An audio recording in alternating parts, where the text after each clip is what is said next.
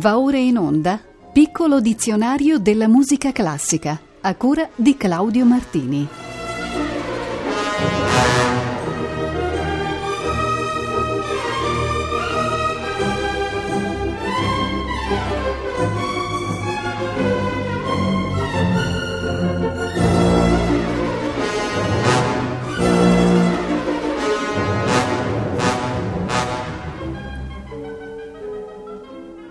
Buon pomeriggio. Cominciamo il nostro ottavo appuntamento del piccolo dizionario della musica classica con l'aggettivo arcaico.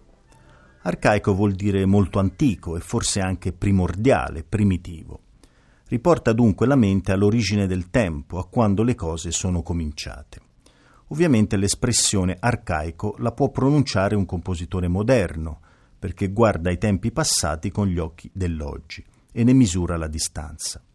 I lavori moderni che usano la dicitura arcaico cercano di recuperare qualcosa dei tempi andati, lo spirito, le tecniche armoniche o strumentali, il rapporto voci-strumenti. Questo recupero non avviene quasi mai in modo calligrafico, ma in chiave attuale, con i modi e le forme moderne. Un bel esempio di questo richiamo ed intreccio è in questo brano del compositore francese Charles Coquelin, allievo di Massenet e Fauré intitolato Mottetti in stile arcaico.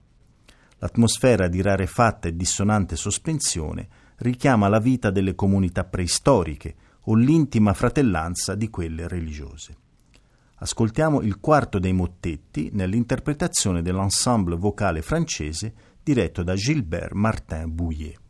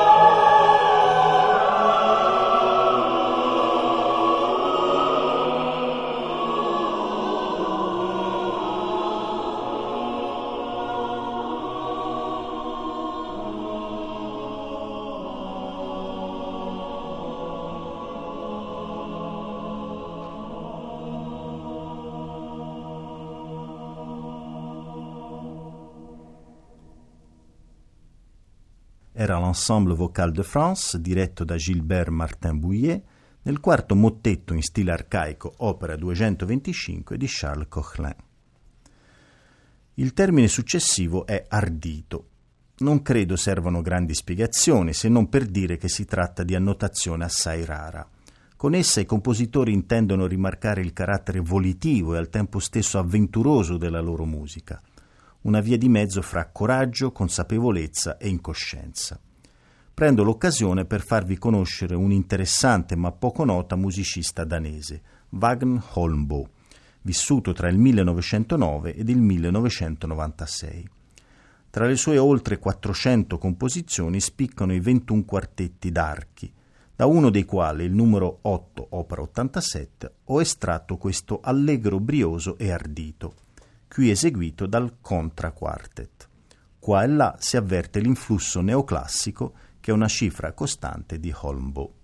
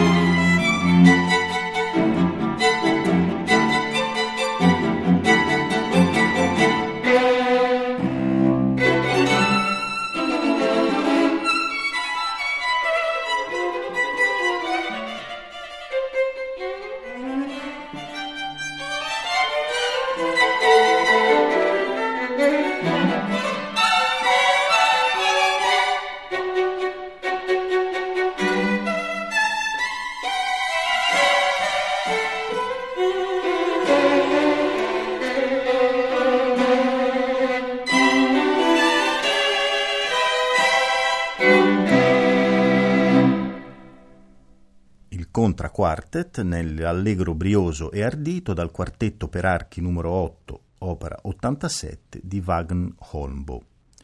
E dopo un autore sconosciuto, uno dei più noti e cari a noi toscani, ossia Giacomo Puccini. Con lui ci troviamo a voltare pagina del nostro dizionario ad incontrare il vocabolo aria. Distingueremo qui due tipi d'aria, quella d'opera e quella strumentale. Per aria d'opera si intende un brano, quasi sempre per voce solista, articolato in strofe e sezioni e contrapposto al recitativo. È un momento drammaturgicamente statico in cui la forma musicale prende il sopravvento sull'azione e sul dialogo. In quel frangente, che è una specie di sospensione, lo spettatore è chiamato dall'opera a entrare nell'intimo sentimento del personaggio. Un esempio chiarissimo di questo concetto è dato dall'aria celeberrima e lucevano le stelle, dalla Tosca di Giacomo Puccini. L'ascoltiamo nella versione di Luciano Pavarotti, accompagnato dall'orchestra della Royal Opera House Covent Garden, diretta da Edward Downs.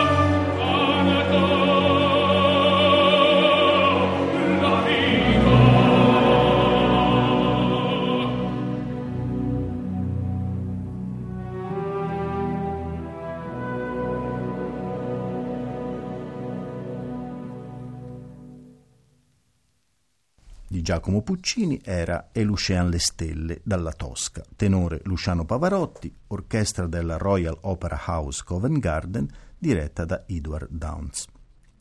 Per quanto attiene invece all'area strumentale, essa nasce intorno al XV secolo a indicare il ritornare strofa dopo strofa di una melodia riconoscibile. In epoca barocca il termine aria fu utilizzato per movimenti delle suite strumentali, e infine in tempi più recenti per designare un brano per strumento solista, solitamente col carattere di cantabilità dell'aria vocale. Una delle aree strumentali più celebri è quella dell'ouverture numero 3 in Re maggiore BWV 1068 di Johann Sebastian Bach. È così nota che non serve davvero aggiungere nulla. Magari solo che essa è l'unico brano di quella suite scritto per soli archi, il che gli conferisce un carattere celestiale, quello che l'ha eletto ad essere uno dei più amati di sempre nella storia della musica classica. Noi l'ascoltiamo nella versione del complesso belga Il Fondamento, diretto da Paul Dombrecht.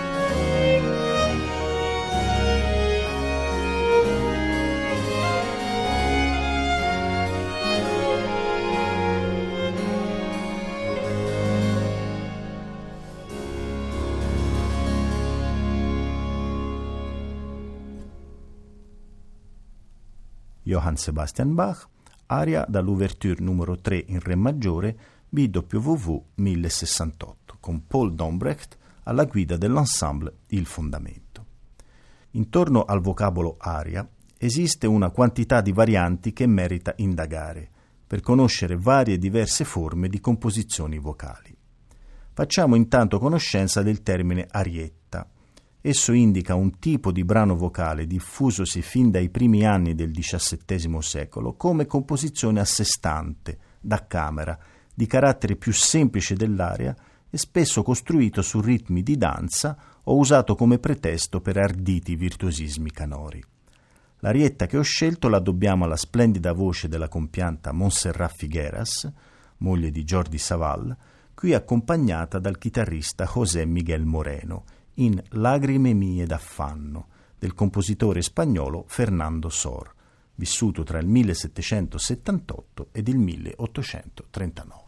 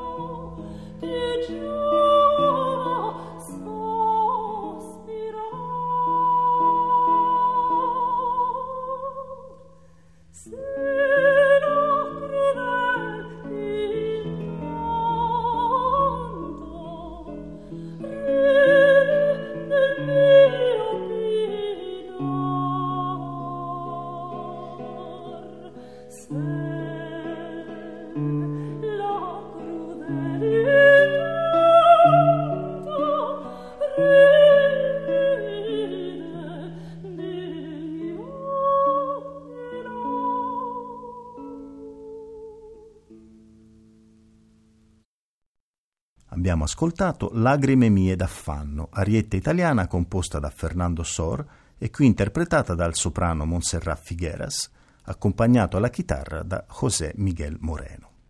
Esiste poi un termine francese molto simile, ossia ariette, che ha un significato appena diverso, ossia quello di un brano vocale a imitazione dell'aria col da capo italiano, a carattere per lo più brillante e spesso non collegato all'azione dell'opera. A metà del Settecento l'Ariette contribuì in modo determinante alla nascita dell'opera comique. Un bel esempio di Ariette è questa Je veux vivre dans le rêve, ossia Voglio vivere nel sogno, tratta dal Romeo e Giulietta di Charles Gounod. La voce è quella del soprano Ruth Ann Svensson, accompagnato da Leonard Slatkin e dalla Münchner Rundfunk Orchester.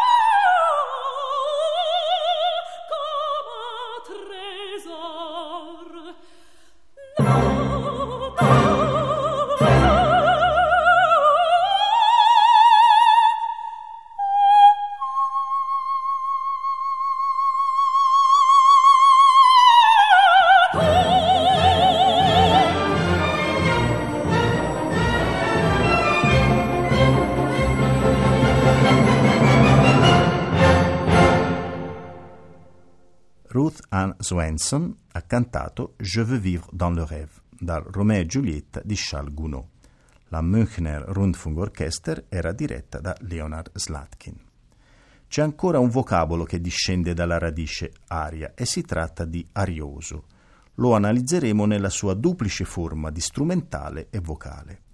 In generale, l'arioso è un brano melodico più cantabile del recitativo che in forma libera si richiama all'aria. La sua natura è principalmente vocale, ma ne esistono molti esempi strumentali, brani originali o riduzioni da ariosi cantati. Tra i miei dischi ne ho trovato uno molto interessante, è l'arioso tratto dal solo per viola da gamba e basso continuo in Do maggiore, H558 di Carl Philipp Emanuel Bach. Solista è qui Vittorio Ghielmi, accompagnato dal fratello Lorenzo al fortepiano. Carl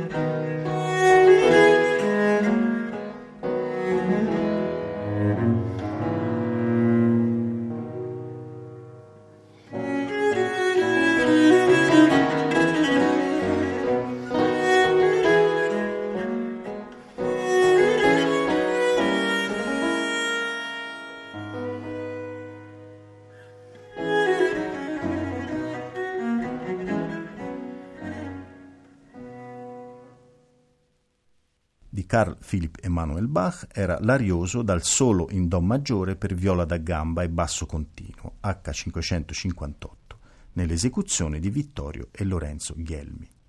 E veniamo all'arioso vocale, forma musicale melodica della categoria degli assolo, basata su versi sciolti che la rende più libera dell'aria. La differenza fra aria e arioso era più netta nel periodo tra 500 e 700, Nell'aria il canto segue uno schema molto formale, l'arioso è più adatto a seguire l'andamento delle parole del libretto, a sottolineare lo stile delle domande e delle invocazioni.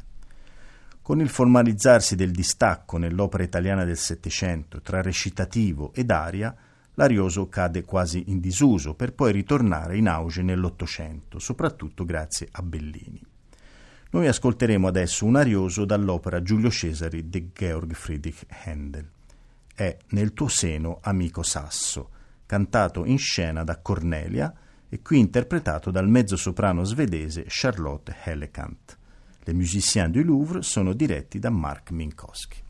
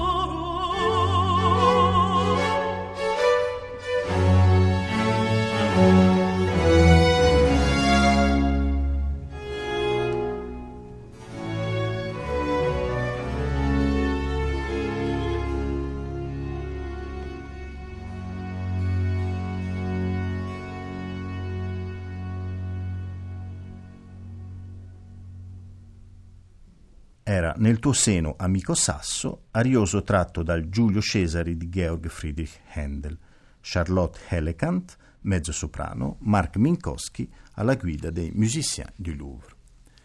Il prossimo lemma del nostro dizionario è uno dei più importanti in assoluto della grammatica e della sintassi musicale. Si tratta di armonia, ossia il ramo della teoria che studia la sovrapposizione dei suoni in accordi, la loro reciproca concatenazione e la loro funzione all'interno della tonalità. Il primo a parlarne fu Pitagora, che la definì la gamma e la logica successione dei suoni.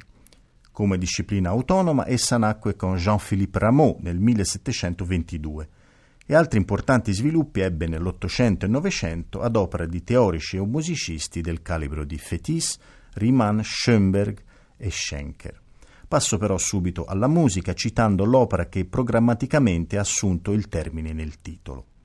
Si tratta del cimento dell'armonia e dell'invenzione, pubblicato da Antonio Vivaldi ad Amsterdam nel 1727. È la raccolta che contiene le celeberrime quattro stagioni e ho pensato di proporvene un bel estratto.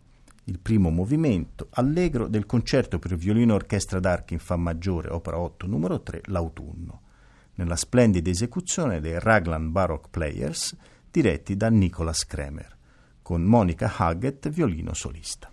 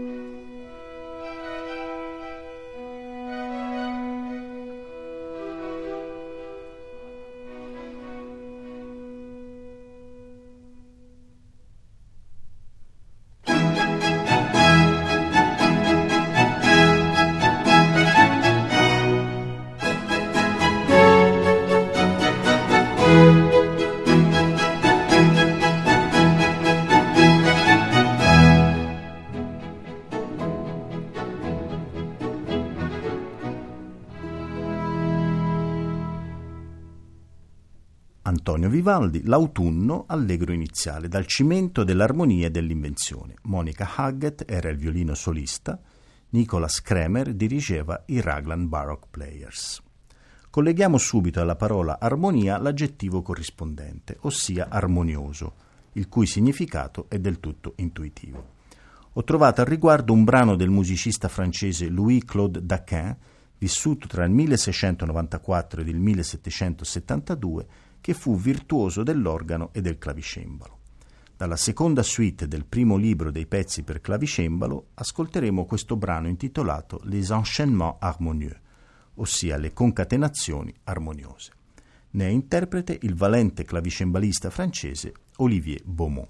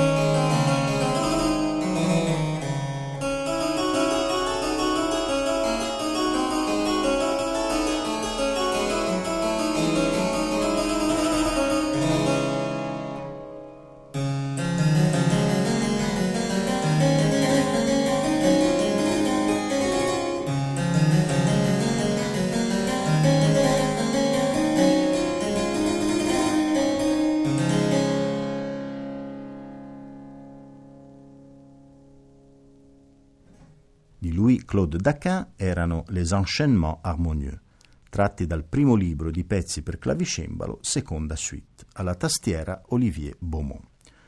L'ultimo brano di oggi ci vede ancora intorno ad un clavicembalo per ascoltare un brano collegato al termine arpeggiato. Con esso si intende uno stile compositivo ed esecutivo che richiama la modalità dell'arpeggio, termine che approfondiremo all'inizio della prossima trasmissione, ma che in ogni caso si può sintetizzare come la tecnica di suonare le note di un accordo una dopo l'altra, in sequenza più o meno rapida e non tutte insieme.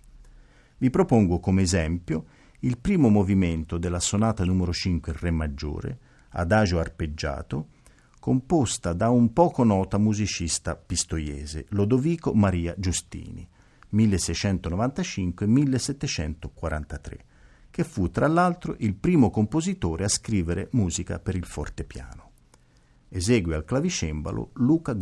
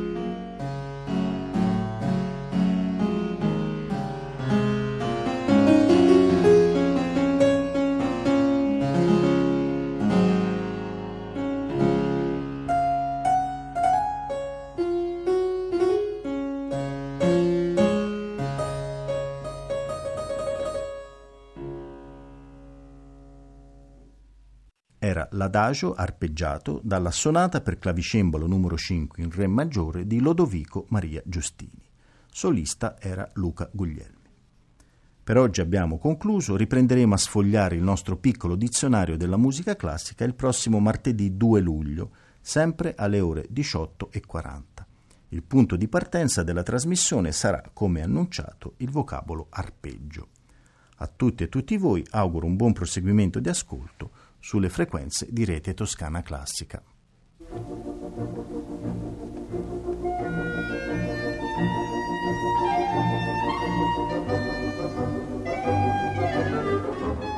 Abbiamo trasmesso Piccolo dizionario della musica classica a cura di Claudio Martini.